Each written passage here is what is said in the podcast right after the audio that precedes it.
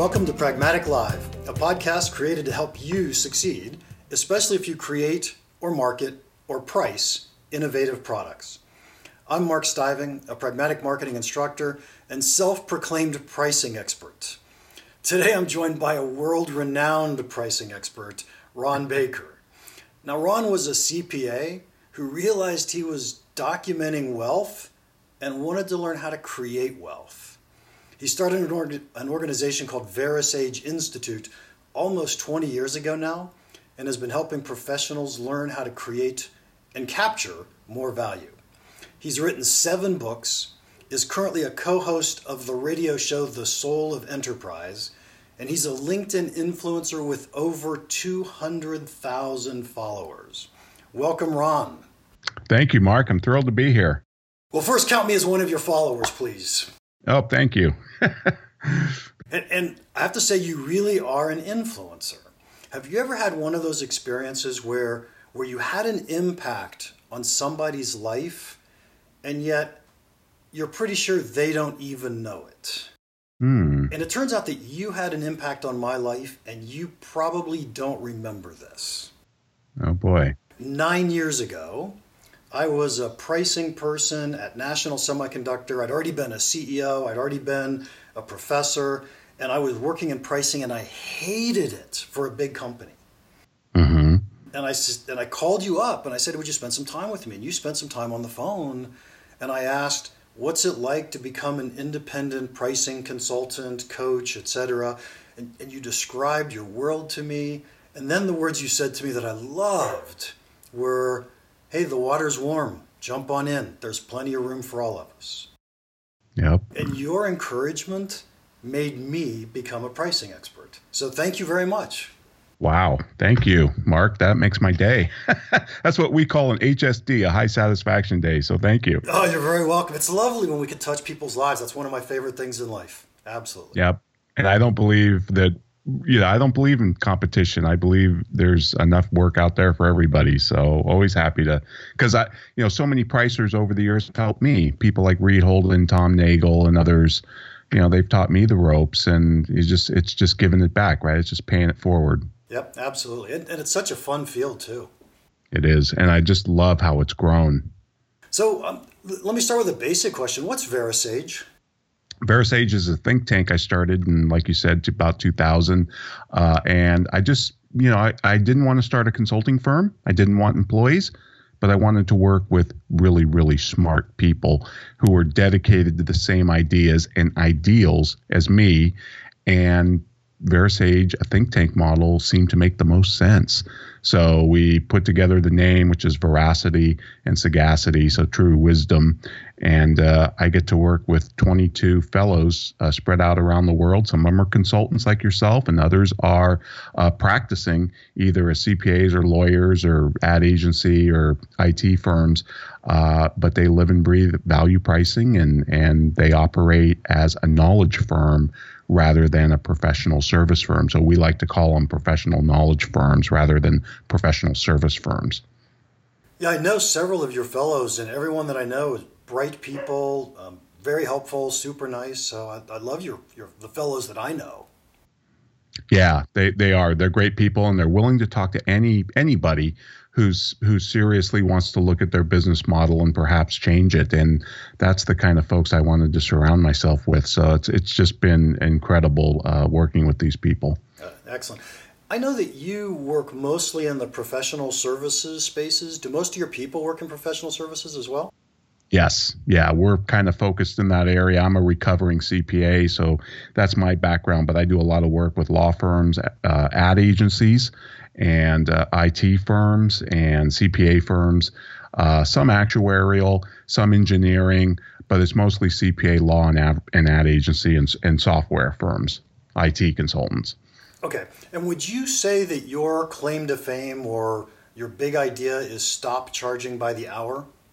Oh yeah, I'm I'm the guy literally who is trying to uh, give the billable hour and the timesheet, by the way, Mark, because they're inextricably linked.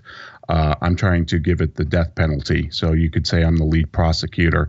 But b- more than that, I, and I'm really proud. I think I was the first guy to really make this connection and bring it publicly to all the professions. The billable hour is Karl Marx's labor theory of value. It's been absolutely discredited, and that's why it's such a crappy and suboptimal pricing method um, because it, it's based on a flawed theory, the labor theory of value.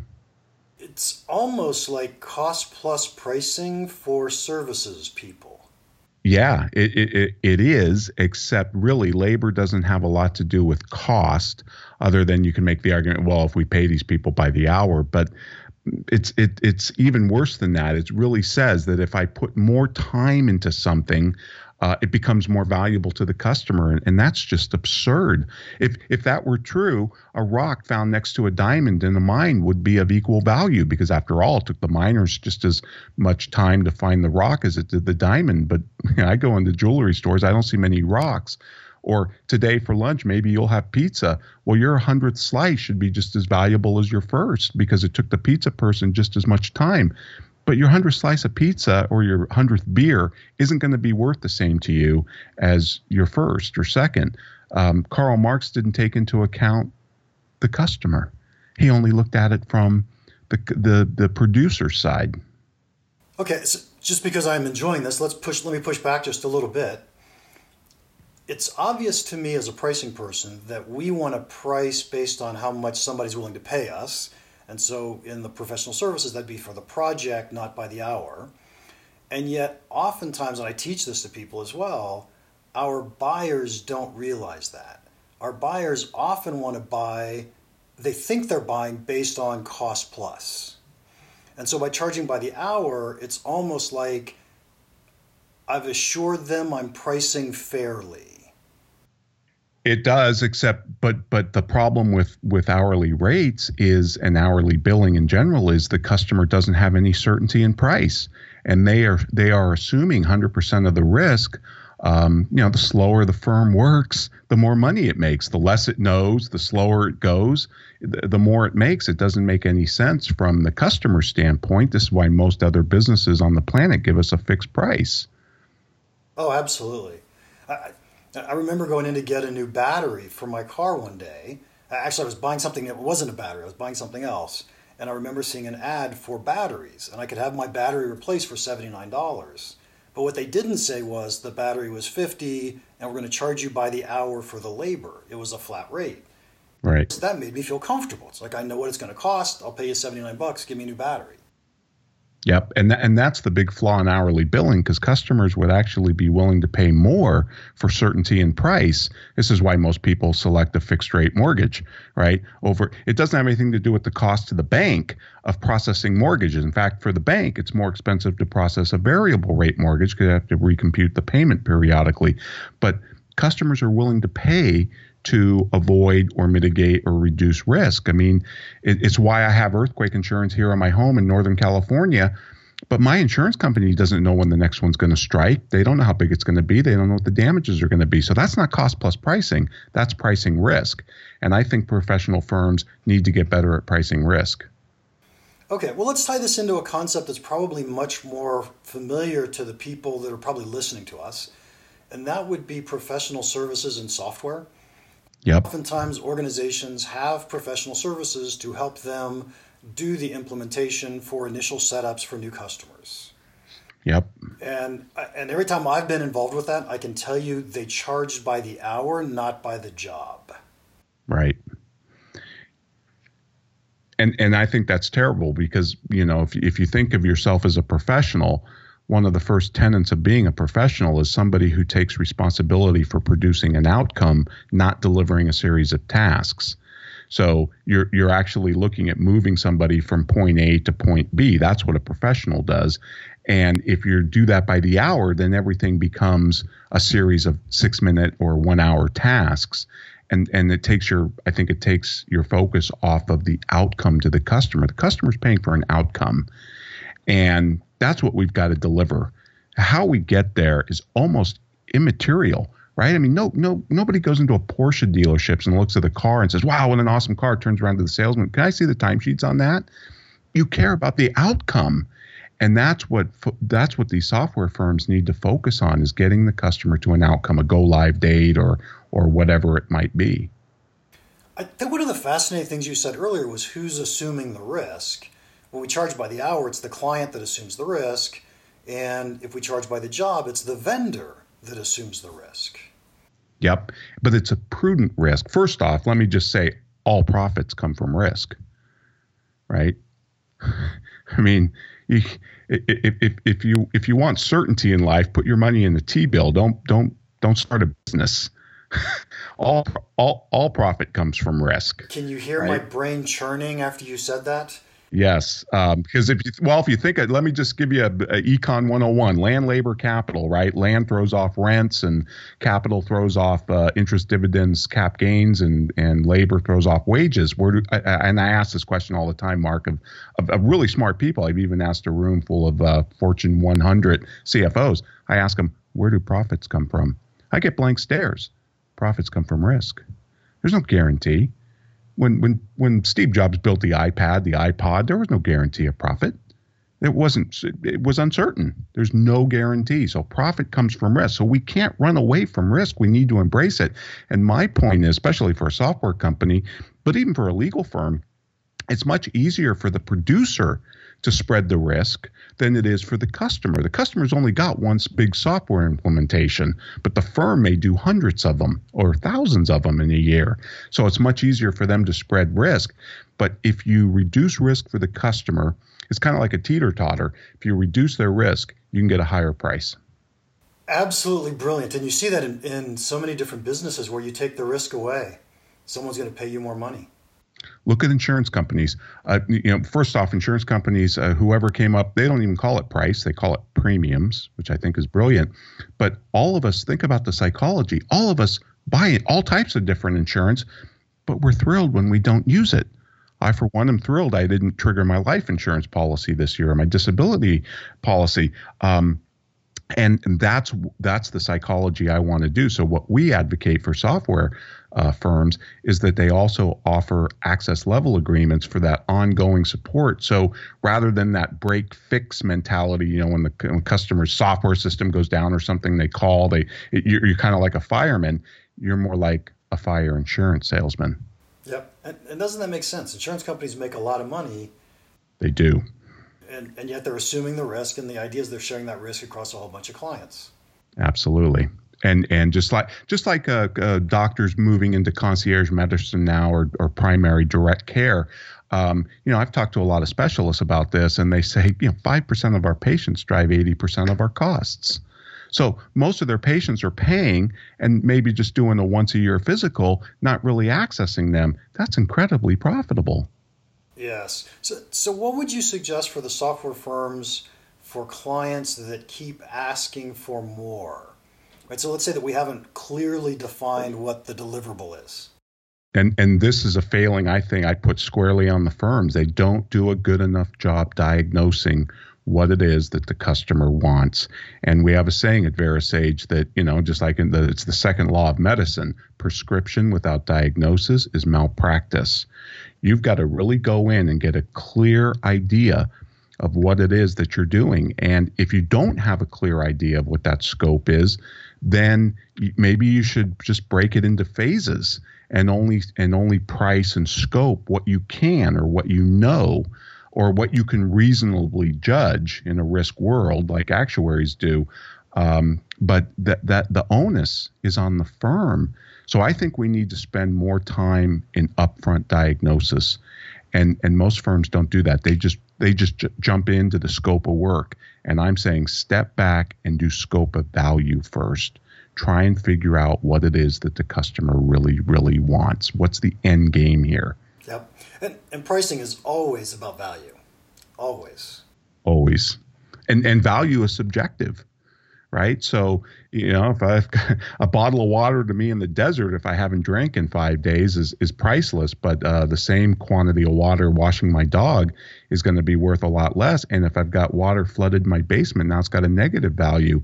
It, you know, all three of those, um, all three of those examples, we didn't change the product. It's H two O but the value changed radically, which, by the way, can't be explained by accountants or cost accounting. It can only be explained by what the customer is trying to do, which is why I think the subjective value of theory is so powerful.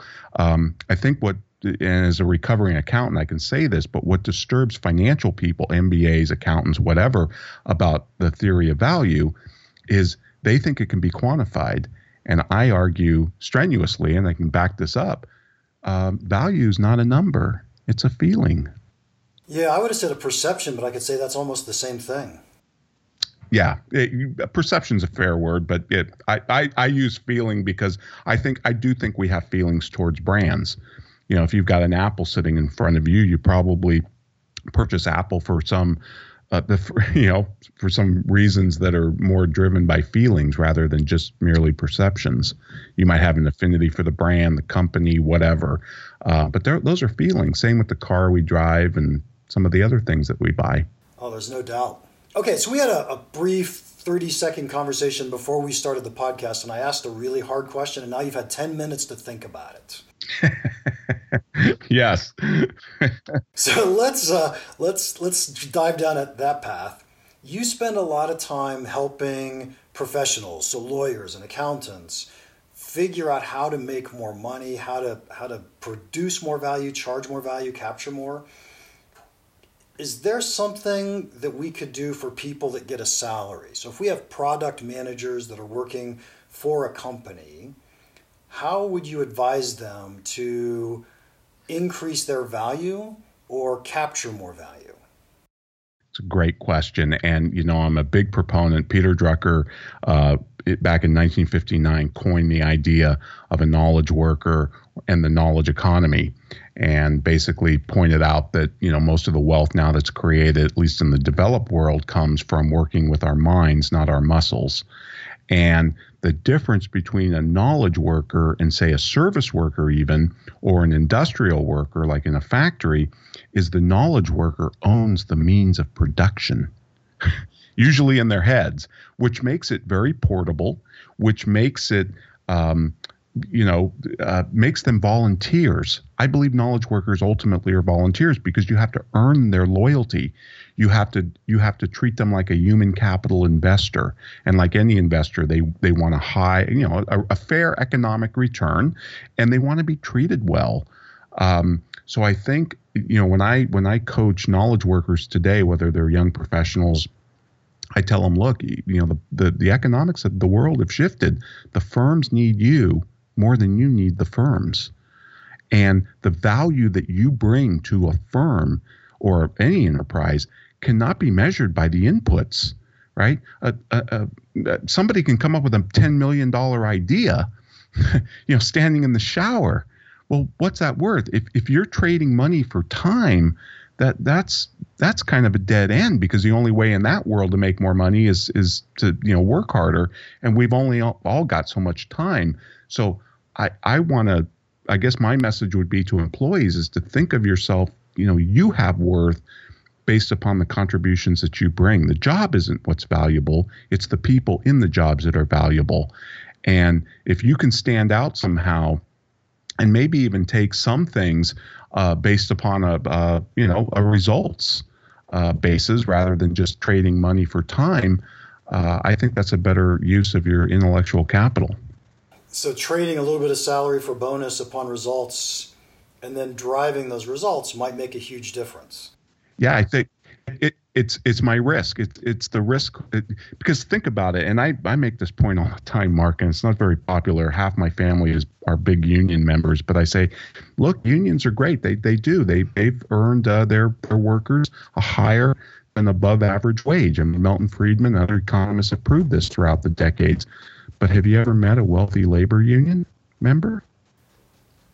Right. No, because because they've got a nice floor under them, it also puts an artificial ceiling over their head. If you're not willing to take risk, then you're never going to make super normal or windfall profits. Wow, that's pretty. We're tying that back to what we talked about this morning earlier, and that is the profit comes from risk. Absolutely. You're pretty smart. we whole show on this, by the way, but but saying uh, risk is not a four-letter word. Um, risk is critical. I, you know, and I I work with some actuaries, and I love actuaries because when they see risk, they're like firemen; they run towards it. You know, I promise you, if this my office here caught on fire, I'd be first one out the door, but there'd be a group of people running in to save me. Well, that's what the way that's the way actuaries treat. They look at it as an opportunity.